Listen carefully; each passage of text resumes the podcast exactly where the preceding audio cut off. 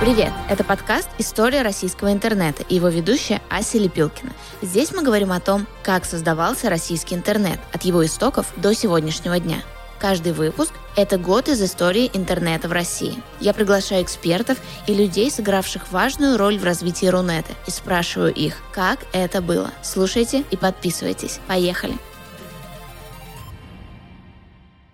Напоминаем, что 21 марта корпорация Мета, чьими продуктами являются Facebook и Instagram, признана в России экстремистской организацией и запрещена. Итак, 2012 год. По результатам исследования ТНС Галап оказалось, что интернетом пользуется уже половина российского населения. Выяснилось, что в апреле 2012 года глобальной сетью пользовались 70,8 миллионов россиян старше 12 лет. Рост интернет-аудитории в России в это время составлял 27% в год.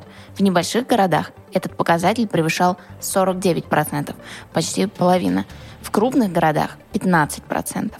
Сегодня поговорим о запуске новых технологий поиска у Яндекса, о том, как создавался Skyeng, а в конце вас ждут очень крутые фан-факты от Николая Маратканова. Хочу вам напомнить, что мы размещаем наш подкаст на таких платформах, как Apple Podcast, ВК, на YouTube, в Яндекс Музыке и на Google подкастах. Везде мы ждем от вас комментарии, отзывы, очень рады вашим репостам и всегда очень рады обратной связи. Всегда, когда вы нам пишете, это очень-очень приятно. Также для обратной связи вы можете использовать наш телеграм-канал. А, ссылка будет в описании. Там мы периодически выкладываем кружочки, фотографии, какие-то видеофайлы. В общем, там у нас своя атмосфера, и там мы тоже вам очень-очень рады. Заходите и подписывайтесь. Также у нас есть рубрика «Работа над ошибками», и как раз через телеграм-канал вы можете нам написать, что мы что-то упустили, а, не рассказали о каком-то важном событии в предыдущих выпусках, какой-то мем пропустили. В общем, что-то, на ваш взгляд, очень важное не упомянули в предыдущих выпусках подкаста. Вот заходите, пишите нам об этом в Телеграм, оставляйте комментарии, мы вам там отвечаем и исправляемся в работе над ошибками. Ну, давайте поедем и обсудим 2012. 23 января 2012 года на YouTube открывается официальная площадка одной из самых ярких программ отечественного телевидения – КВН, объединяющей тысячи веселых и находчивых студентов и выпускников вузов, а также их многочисленных поклонников из России, стран ближнего и дальнего зарубежья. Канал представляет всем желающим доступ к почти двум тысячам роликов с выступлениями различных команд клуба. В феврале 2012 Яндекс объявляет об открытии программы поиска по социальному интернету – PSI, в рамках которой поисковик был намерен улучшать качество поиска с помощью контента из социальных сетей. Первым шагом в этом направлении стал запуск бета-версии поиска людей. В поисковых результатах появились профили пользователей популярных соцсетей – ВКонтакте, Одноклассников, Фейсбука, Твиттера и ЖЖ. Следующей ступенью в развитии социального поиска стало партнерство с сервисом микроблогов Twitter. У пользователей Яндекса появилась возможность находить сообщения из Твиттера практически сразу после их публикации. Другое направление, интентный поиск, Яндекс также развивал весь 2012 год. Сегодня интентный поиск работает как для подсказок, так и для выдачи. Например, в ответ на интент найти организацию и связаться, Яндекс покажет рядом с сайтом компании ее адрес, телефон, а в ответ на интент послушать музыку поисковик добавит в результаты музыкальный плеер. Главное событие года для своего поиска Яндекс отложил на самый конец года, на декабрь и на очень красивую дату. 12 декабря 2012 года поисковик презентовал новый алгоритм под названием «Калининград». Новая поисковая платформа учитывала поисковые предпочтения пользователей, и в итоге каждый из них получает свою уникальную персонализированную выдачу. По словам поисковика, персонализация работает в среднем для 75-80% запросов. Как и любой новый алгоритм, Калининград вызвал бурные дискуссии среди оптимизаторов. Как изменится схема оплаты, отпадет ли продвижение по позициям и что вообще будет в SEO. Как выяснилось, сильно волноваться не стоило. По наблюдениям экспертов, для коммерческих запросов сильных изменений не произошло. Также в 2012 году Яндекс приготовил большой сюрприз для сайтов, на которых расположено большое количество поп-ап элементов. Этот новый сервис назывался «Пессимизация». Яндекс научился определять, когда всплывающие окна на сайте представляют собой безобидную рекламу, а когда являются способом обмануть пользователей с целью получить пароли или подписаться на платные услуги.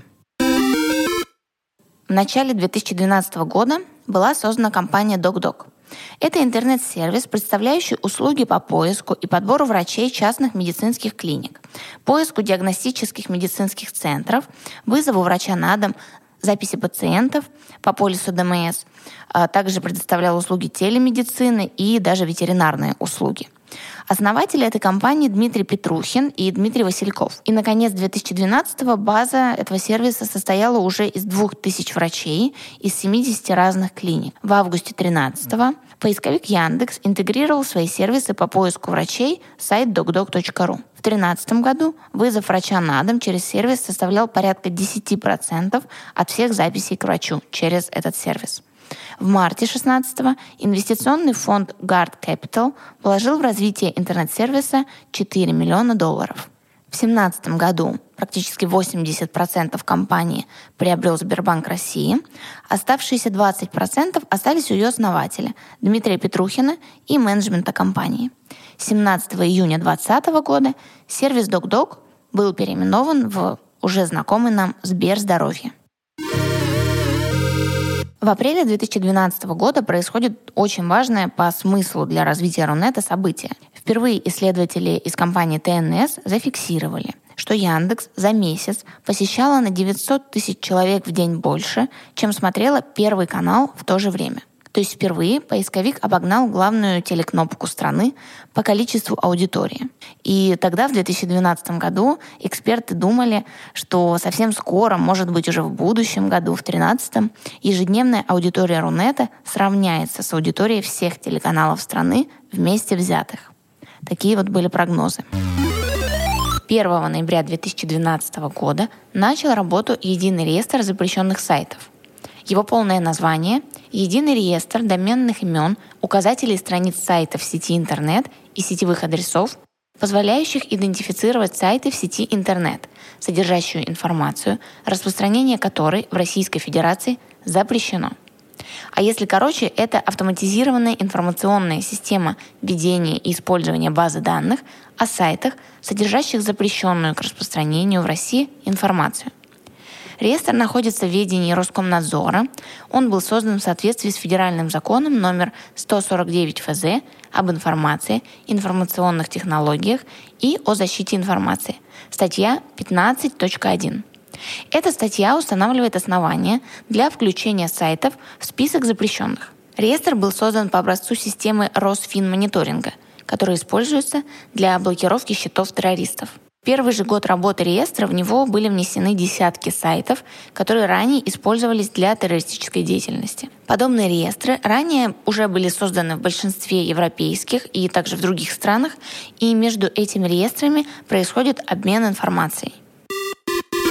В 2012 году создается сервис Skyeng – онлайн-школа по изучению английского языка. Сервис основан выпускниками МФТИ и МГТУ имени Баумана, Георгием Соловьевым, Харитоном Матвеевым, Денисом Сметневым и Андреем Яузнем.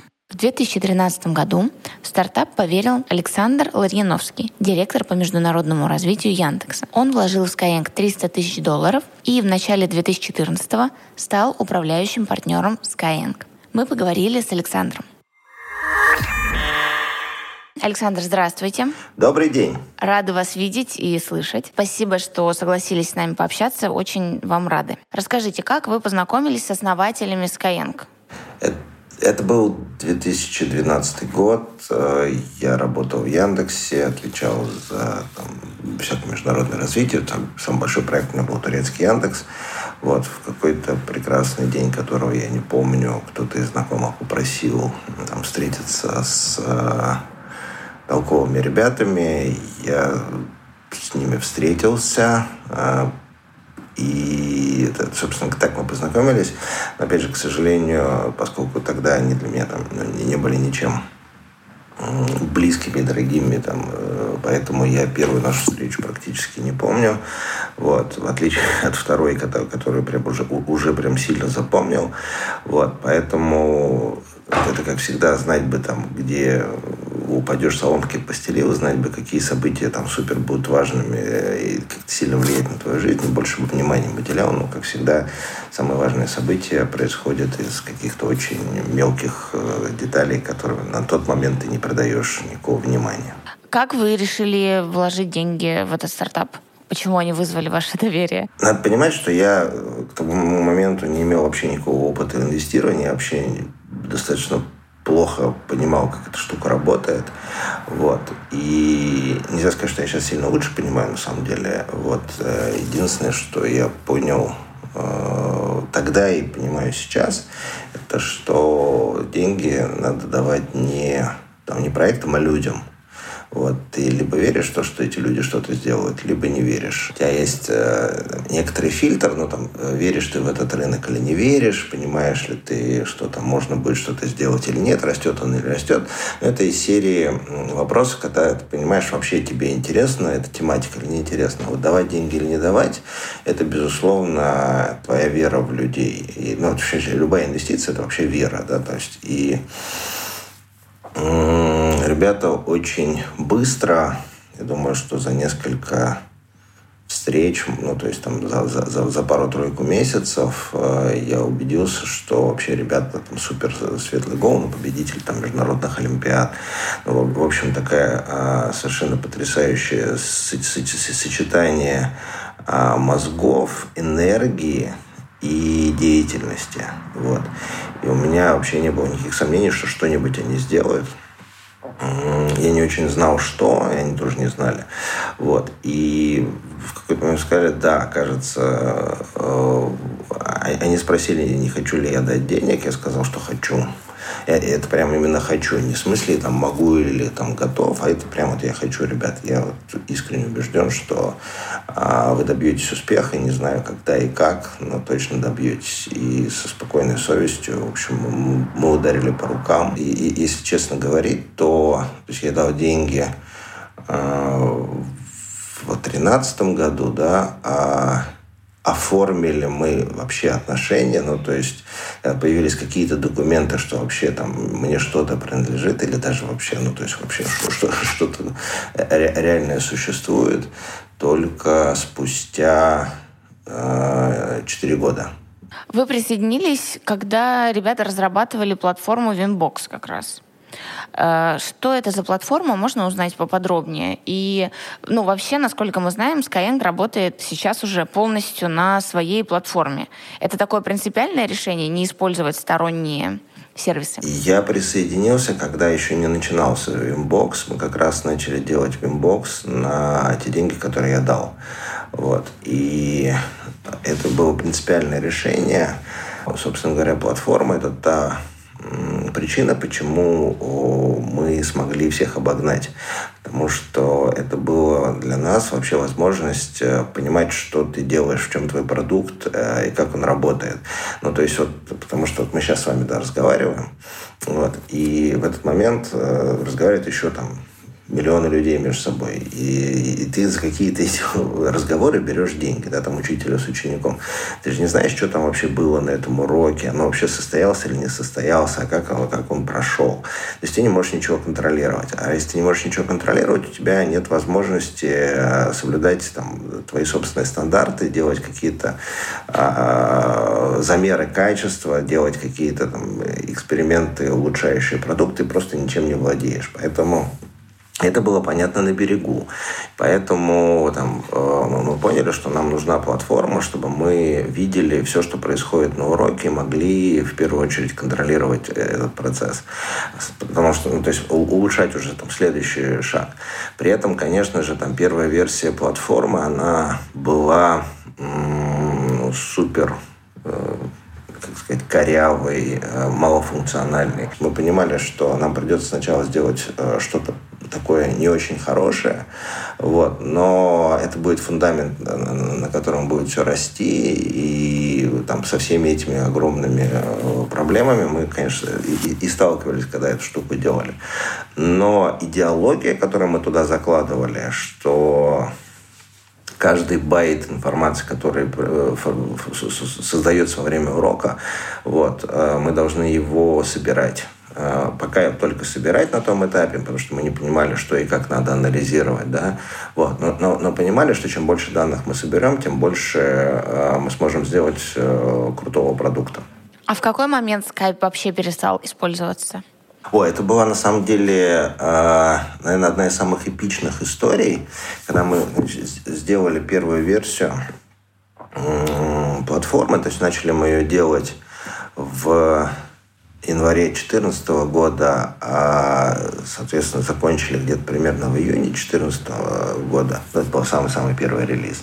Вот. Начали показывать ее тогдашним нашим преподавателям, а, мы потеряли 40% преподавателей, когда им это показали.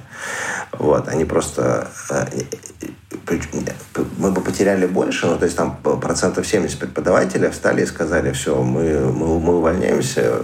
И на вопрос типа, почему? Они сказали, потому что не будет никакая железка нам указывать, что нам делать.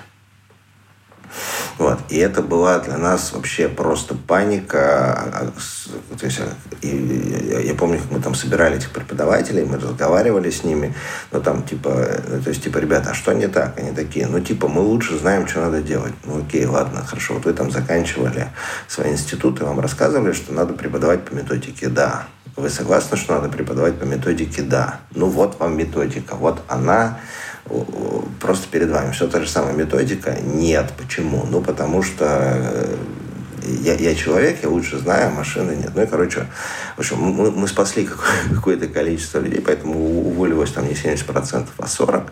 Вот. Но это прям было э, такой, для, для, для молодого стартапа, это было прям там потерять половину преподавателей практически. Это был прям жуткий кризис. И поэтому э, мы ее внедряли больше года. То есть мы просто с каждым преподавателем вели беседу и аккуратненько, аккуратненько их переключали туда.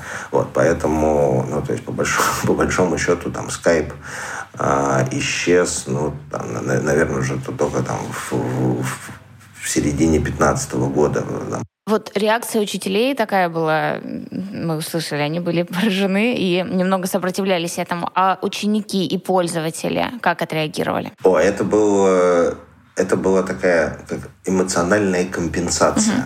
А, то есть там проблема на тот момент была в том, что он, то есть в среднем человек у нас учился примерно три месяца. Когда мы начали переключать учеников на платформу, а, этот лайфтайм резко, просто скачкообразно вырос практически сразу до пяти месяцев. Ну, то есть мы фактически мы удвоили лайфтайм. Оказалось, что для учеников uh-huh. это стало выглядеть некоторой системой. Ну, то есть у тебя не просто какой-то случайный урок, который непонятно откуда взялся, а ты видишь, что вот у тебя были вот эти уроки, сейчас у тебя вот этот, а после него будут еще. Вот. И ты понимаешь, что есть некоторая система, в которой ты идешь. Это вызывает доверие куда больше, чем даже самый прекрасный учитель, который там, возможно, из лучших соображений, там думает, м-м, а что бы сегодня с такой с, с человеком сделать? И ты никогда не знаешь, это хорошо делает или плохо.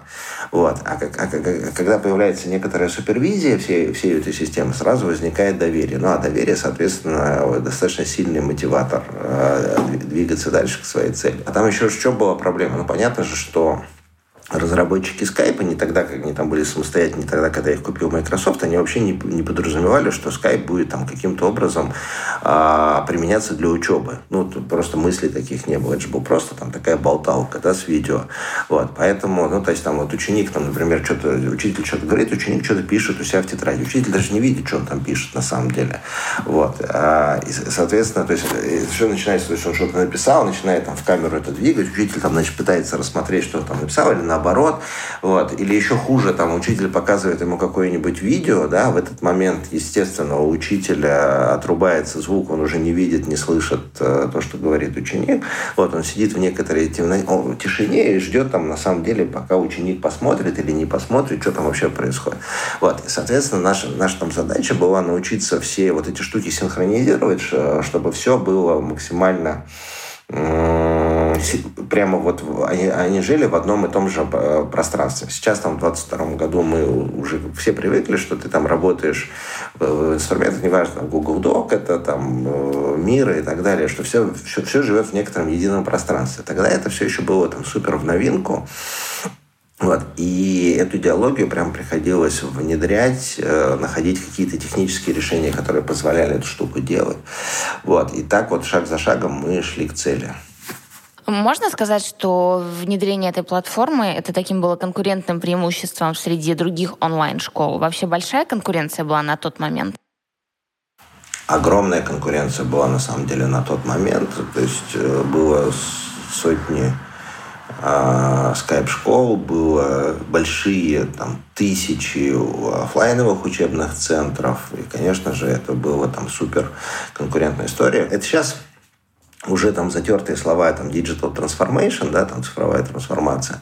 Вот. А на тот момент то, что мы делали, мы занимались именно цифровой трансформацией отрасли. Не своей компании, а именно отрасли. То есть мы а, как уже потом а, все э, там, поняли в, в языках, вот сейчас нет уже там ни одной а, школы, да, которая работает без платформы. Ну, а почему? Ну, собственно говоря, потому что это стало дурным тоном. Вот, это значит, что ты какой-то очень отсталый человек. А тогда эта история была, да, действительно нашим конкурентным преимуществом, и мы объясняли, почему это хорошо. А, не почему это хорошо для компании, почему это хорошо для учеников, почему это хорошо для учителей, почему это хорошо в целом для рынка. Да, для рынка. То есть мы говорили о том, что предсказуемость результата – это супер важная штука. И если ты, да, там, любой учитель, он просто не способен, ну, то есть биологически наш мозг не способен к тому, чтобы там учитель все про каждого своего ученика запоминал, каким бы он одаренным не был, сколько бы ты там миллионов долларов в минуту ему не платил.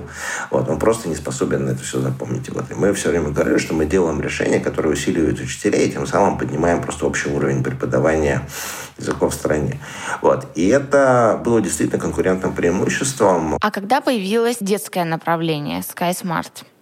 А как вообще вводились вот эти вот предметы школьной программы в платформу, в общую вашу систему? Мы шли по пути такого то, что на английском называется low hanging fruit, ну, то есть там самое низковисящее, то есть то, что было легче всего достать, то и делали. Ну, то есть самый, самый сформированный спрос был взрослый английский. Мы спокойно делали. Вот. И более того, работа с, там, и с подростками, и с детьми требует достаточно серьезной э, компетенции э, от преподавателя, которая есть далеко не у всех. Вот. Поэтому нам было проще сказать, окей, мы работаем с подростками до, от, от, от 12 лет и старше, потому что они уже там более-менее похожи на взрослых, можно делать все то же самое. Младших мы не берем. Вот. Потом, значит, э, кто-нибудь приходит в личку и говорит, там, типа, Саша, у меня ребенка не берут, ему 11, но он уже там сто лет занимается в онлайне, типа, он уже все умеет, пожалуйста, сделайте исключение. Ты говоришь, ну ладно. Mm-hmm. У тебя, значит, там начинает брать 11, потом 10, потом 9, потом 8. То есть в какой-то момент времени мы понимаем, что мы... В общем, вот у нас такая... Э, то есть спрос на, на рынке есть, и нам надо эту всю историю делать. И, вот, и в 2016 году мы там приняли решение, что надо открывать детское направление, и сформировали его в начале 17-го мы его запустили, это был только английский. Вот, надо было перепридумать там достаточно много вещей, особенно все, что касается дошкольников, потому что там с ними совсем по-другому все надо делать, э, но не так, как э, со взрослыми. Вот, э, мы там достаточно много вещей подсматривали у коллег в том же самом Китае, вот, потому что они там очень далеко от нас ушли вперед по там, те технологиям в области образования. Ну, там, ну, например, чтобы там, не быть голословным, да, там, например, у них э, там, нейросетки на лету немножко поднимали уголки губ преподавателя. То есть там любой преподаватель был чуть-чуть более улыбчив, чем на самом деле. Вот. Ну, потому что для, для детей это важно. Вот. И, или, например, они точно так же на лету повышали голос преподавателя. Ну, то есть вот э, все, все знают, да, что в мультиках uh-huh. практически все герои говорят такими песклявыми голосами, ну, потому что для, для детей низкий голос сильно более э, тревогу вызывает, чем чем высокий голос. Вот. И, соответственно, ну, то есть, и, и раз такой, потом, значит, вот эти масочки, да, там, компьютерные, которые там преподаватель мог поиграть. Вот. И так вот мы э, сильно модифицировали продукт э, в сторону детей. Еще через год стало понятно, что есть там второй сразу запрос, это запрос на математику. И мы поняли, что окей, значит, э, у нас уже есть там детский английский, есть детская математика, вот, скорее всего, появятся еще какие-то детские предметы, и нам нужно там разводить детские взрослые бренды а, между собой, потому что у них там сильно разные э, коммуникации, сильно разный подход к тому, что, что такое на самом деле образовательный результат. Вот. И таким образом у нас появился там, в 2020 году детский бренд. А я правильно понимаю, что при составлении и при подключении школьной программы к платформе неизбежно взаимодействие с государственными органами, то есть э, с Министерством образования, возможно, либо с какими-то еще другими учреждениями. Э, как происходило вот это вот этот диалог, как он начался? Э, не то чтобы это было неизбежно, а ты можешь спокойно делать этот процесс, там никогда и никак не взаимодействуя, потому что там дополнительное школьное образование это не то же самое, что школьная формальная система, сколько, если ты идейно хочешь сделать там, качественно другой э, продукт на рынке образования, ты должен работать э, с формальной системой. Всей и школьной, и там, профессиональной, и вузовской, и вообще всей-всей-всей этой штуки. Вот. И поэтому мы поняли, что нам, нам надо туда выходить. Нам удалось, на самом деле, сделать какое-то количество проектов. Там, наверное, самый яркий яркий пример – это когда вот случился карантин первый, в самом начале ковида мы там за неделю э, с э, коллегами из группы компаний просвещения там сделали проект, который автоматизировал домашки. Вот. И там мы, реально мы его сделали за неделю. Это вот прям вот библейская история. Шесть дней назад ничего не было. На седьмой день у тебя есть продукт, которого раньше не существовало, с контентом, которого у тебя раньше не было. Вот его надо было каким-то образом там оцифровать, переложить. Ну, то есть все, все, все вообще сделать. И там, мы его запустили в первый день учебной четверти, 4 20 году, там 6 апреля и 30 1 мая на ней было практически 2 миллиона, не практически, а ровно 2 миллиона школьников. Ну, то есть это был прям такой э, большой успешный проект. Там сейчас там уже больше семи. В общем, там практически сейчас все школьники страны, у кого есть доступ там, к цифровым технологиям. Вот. И это как раз такой проект из серии Вин-Вин, когда это было выгодно всем. Это было выгодно школьникам и с родителям учителям, школам и самой системе образования. Александр, а вот ваше резидентство Skyeng э, в Сколково, это такой тоже элемент э, government relations? Или что это значит? И чем это полезно было? Ну, смотрите, э, в России есть наверное, несколько институтов развития, которые э, наш, по нашему опыту там полезны. Вот, реально полезны. Э, вот нас есть хорошая история со, со, со Сколково, и это один из прям успешных примеров. Там просто что, что, это какой бы даже не знаю привести пример. Мы, мы как-то вместе с ними участвовали в Сочинском этом экономическом форуме, который Российский инвестиционный форум. Вот. И я прям видел, как а, они работают. Мы стояли там на их стенде, да, там у нас и они просто, не знаю, там, наверное, раз в 15-20 минут подтаскивали прям за руку к нам какого-то очередного э, регионального министра, губернатора. И вот прям, вот прям вот по потокам, прям вот просто огромным потоком вся эта история, история шла, и мы... Э, это, просто один из там, простейших примеров. Действительно, мы тогда там, сделали очень много контрактов, мы начали там, хорошо заходить э, в региональные системы образования. Вот. И, вот, и так вот эта штука работает. То есть кроме очевидных вещей типа налоговых, там, каких-то льгот и всего остального, вот, э, Сколково достаточно мощно на, нас двигало. Давайте немного про продвижение поговорим. Могу по своей ленте судить. Практически в каждой второй сторис э, вижу рекламу Skyeng или упоминание Skyeng. Иногда незаметное, иногда прям очевидное. Расскажите про вот этот вот канал продвижения. Интересно именно про блогеров узнать и про работу с ними. По какому принципу вы их выбираете? Ну, все... Э, блогеры такой же канал, как там любой другой, э, не знаю, контекстная реклама или таргетинг, только у тебя там, ты работаешь не, не, не с баннером, не с бездушной площадки, а с человеком. При этом тематика может быть блогера очень прямая, ну прям вот совсем прямая, да, там вот, а может быть э, и там совсем кажется там далекой, от э, твоей целевой аудитории, просто э, там, людям интересно еще и это. Ну, там, что, когда мы начинали, там было понятно, что есть там, с детскими, там, все, понятно, что все, что идет для родителей, да, вот, со взрослыми было понятно, что там около тревела какие-то вещи, тоже да, но на самом деле, как оказалось, нет, не очень. Вот, просто потому, что у нас э, реально там людей, которые путешествуют, не очень много, и ни, никакой нормальный человек не поедет в путешествие с плохим языком самостоятельно. Да, он э, там, сядет и полетит туда, где all inclusive, э, из отеля выходить не надо, потому что там все равно никто ничего не поймет, что он скажет. Вот. И тогда надо было начинать искать людей, которые думает про как, а что еще делают все эти люди, да, то есть ты смотришь на свою аудиторию, начинаешь анализировать, а что еще их объединяет, какие у них есть общие интересы, вот, и так мы, собственно, вот там шаг за шагом всю эту историю проворачивали, вот, ну и, собственно говоря, там, э, мне кажется, еще пройдет там лет не знаю, 5-7, и мы перестанем, по большому счету, делить там э, медиа на блогеров и традиционные медиа. Да. Александр, в этом году Skyeng исполняется 10 лет в августе.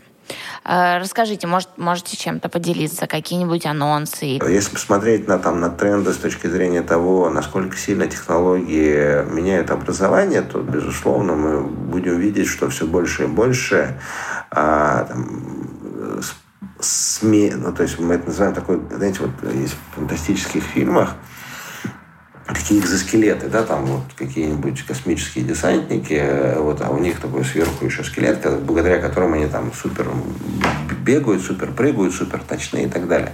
Вот. То, что мы на самом деле делаем, это такой экзоскелет для преподавателя. Да? То есть мы там, берем обычного преподавателя и делаем из него крутого.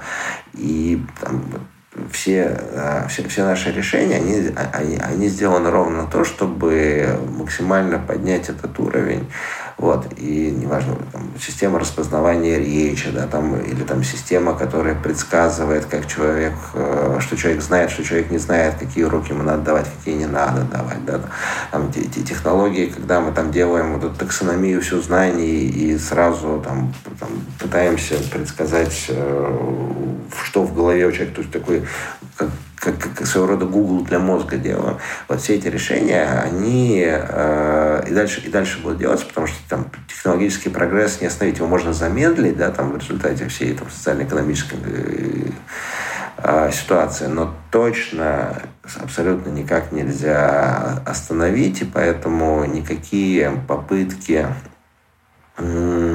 вернуться в прошлое и сказать, что у нас обучение будет, как учились наши прадеды и отцы, нет, это, это невозможно. То есть э, все равно в любом случае современный подход победит, хотя в моменте, конечно, сейчас у него сильно много могущественных противников. Ну, ничего страшного. Мы, в общем, как и все остальные, мы умеем ждать. Александр, спасибо большое. Во-первых, поздравляем вас с наступающим э, юбилеем. И спасибо вам огромное за интервью. Очень интересно. Спасибо вам огромное. Было круто. 1 сентября, в День знаний, запускается проект «Киберленинка». Это российская научная электронная библиотека, построенная на концепции открытой науки. Проект направлен на распространение знаний по модели открытого доступа. То есть э, на сайте обеспечивается бесплатный, оперативный, полнотекстовый доступ к научным публикациям, которые в зависимости от договоренности с правообладателем размещаются по открытой лицензии Creative Commons. Основателями киберленинки стали выпускники МГУ и МИФИ Дмитрий Семечкин, Михаил Сергеев и Евгений Кисляк.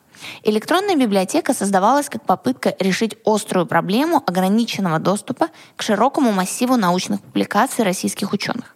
Название проекта является отсылкой к неофициальному названию Российской государственной библиотеки, которая до 1992 года именовалась Государственной библиотекой СССР имени Владимира Ильича Ленина. В 2012 году, помимо выхода пятого айфона, Также в России открывается iTunes Store. Одновременно с нашей страной это событие происходит в Турции, Индии и Индонезии. Теперь пользователи продукции Apple могут легально приобретать музыку как российских, так и зарубежных исполнителей. И такой интересный факт. За три недели работы в России самым скачиваемым музыкантом успел стать, кто вы думаете? Григорий Лепс.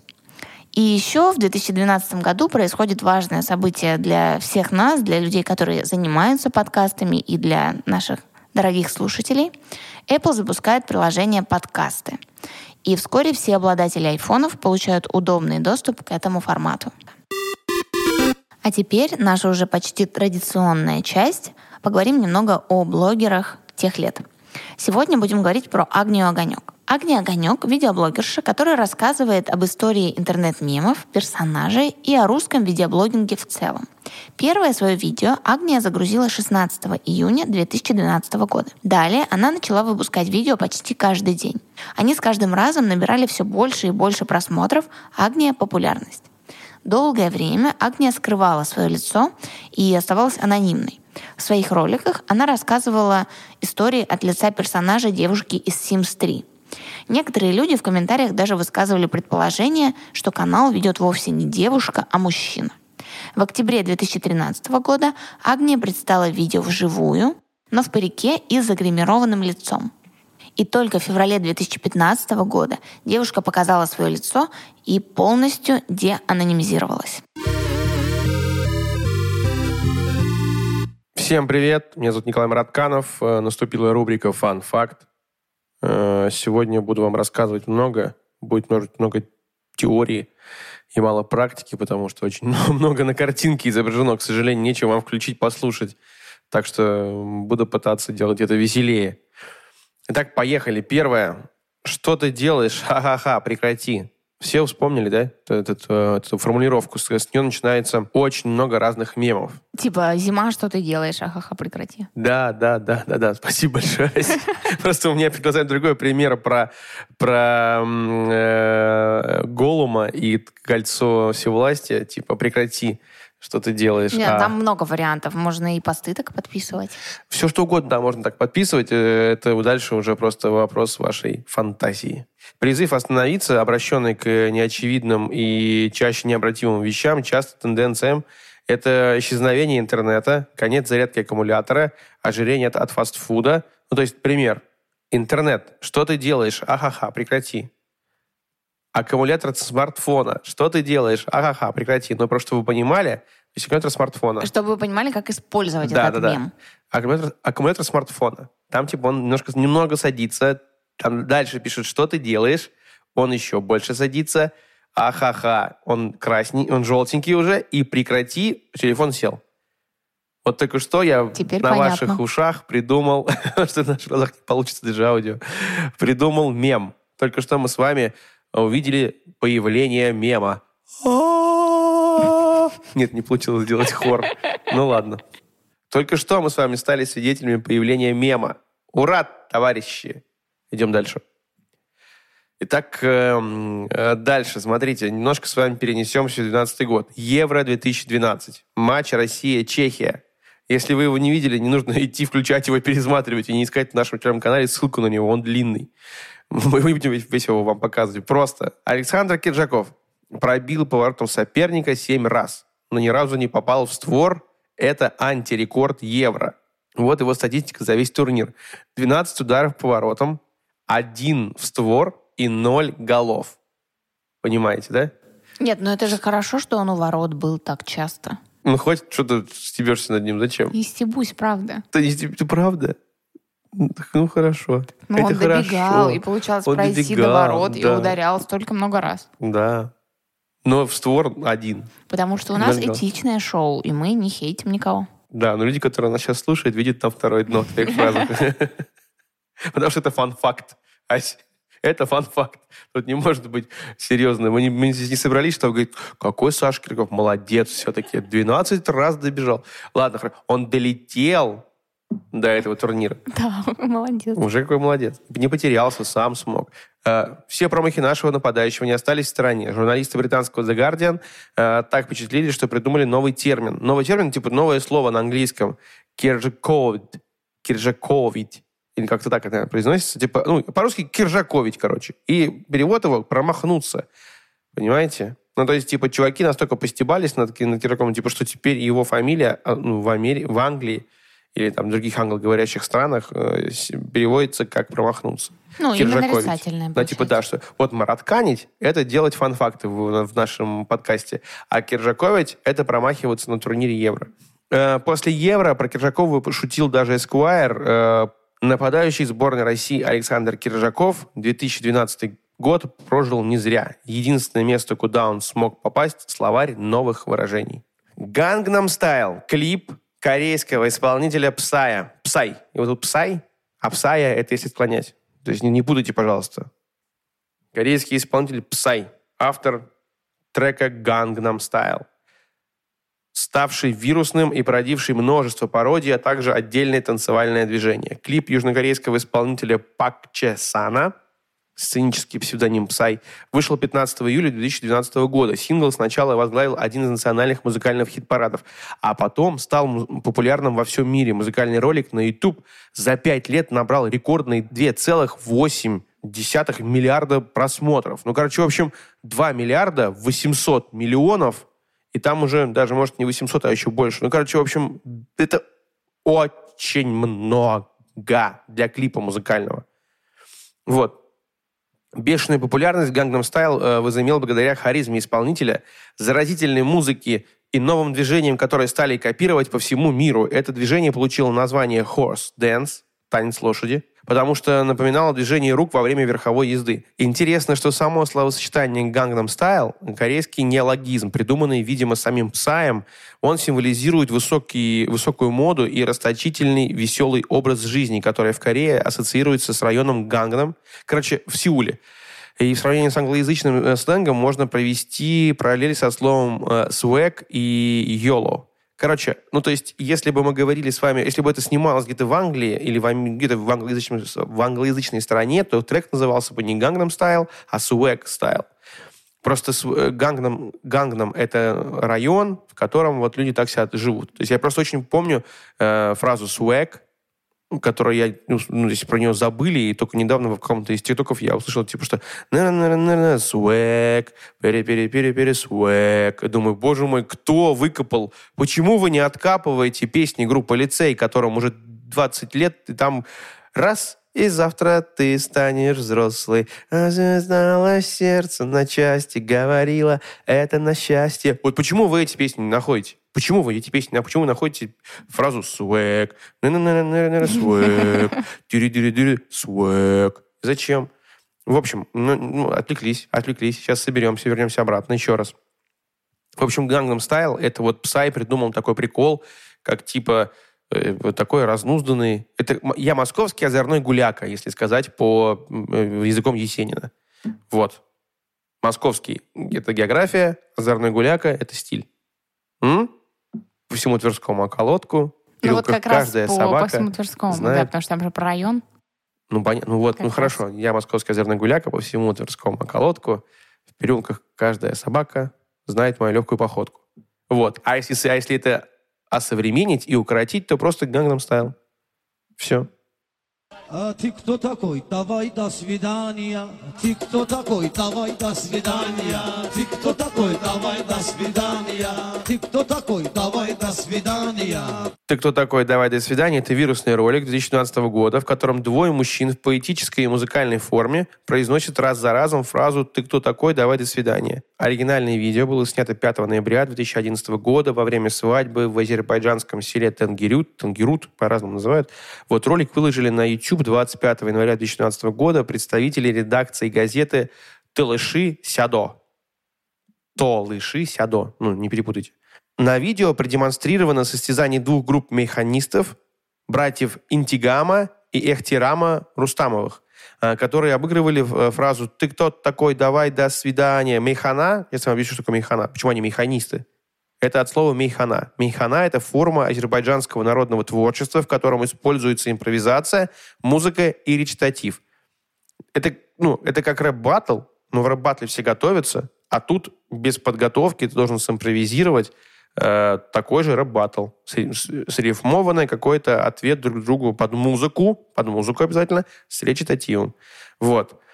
Э, в мае на видео обратили внимание развлекательные сайты, затем о нем рассказал в своем обзоре Стас Давыдов, ведущий популярного шоу «This is хорошо», Стас Давыдов «Респект». Э, и пародию на Мейхану показал Иван Ургант в своем вечернем шоу, наложив на звуковую дорожку кадры из фильма «Восьмая миля».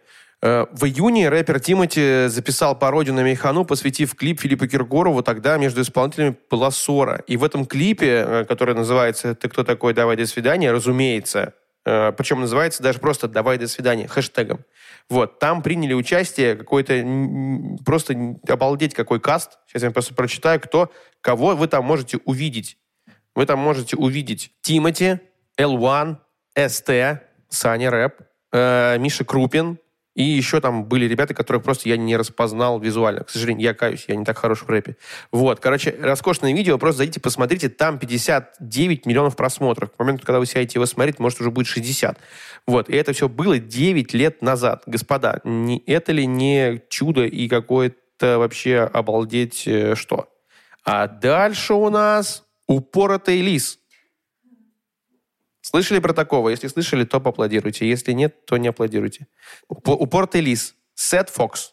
Неудавшееся чучело лиса с перекошенной мордой и безумными глазами, который сидит на стуле, за что получил свое прозвище и стал мемом. В 2011 году таксидермист и художница из, из Уэльса Адель Морган, которая раньше работала только с мелкими животными, решила попробовать сделать чучело лисы из тушки животного, вот, попавшего ей ну, там, в капкан. Вот, для того, чтобы выполнить работу качественно, у Адель не хватило опыта. Туловище лиса немного перекосило, голова склонилась на бок, а морда выражала полнейшее безумие.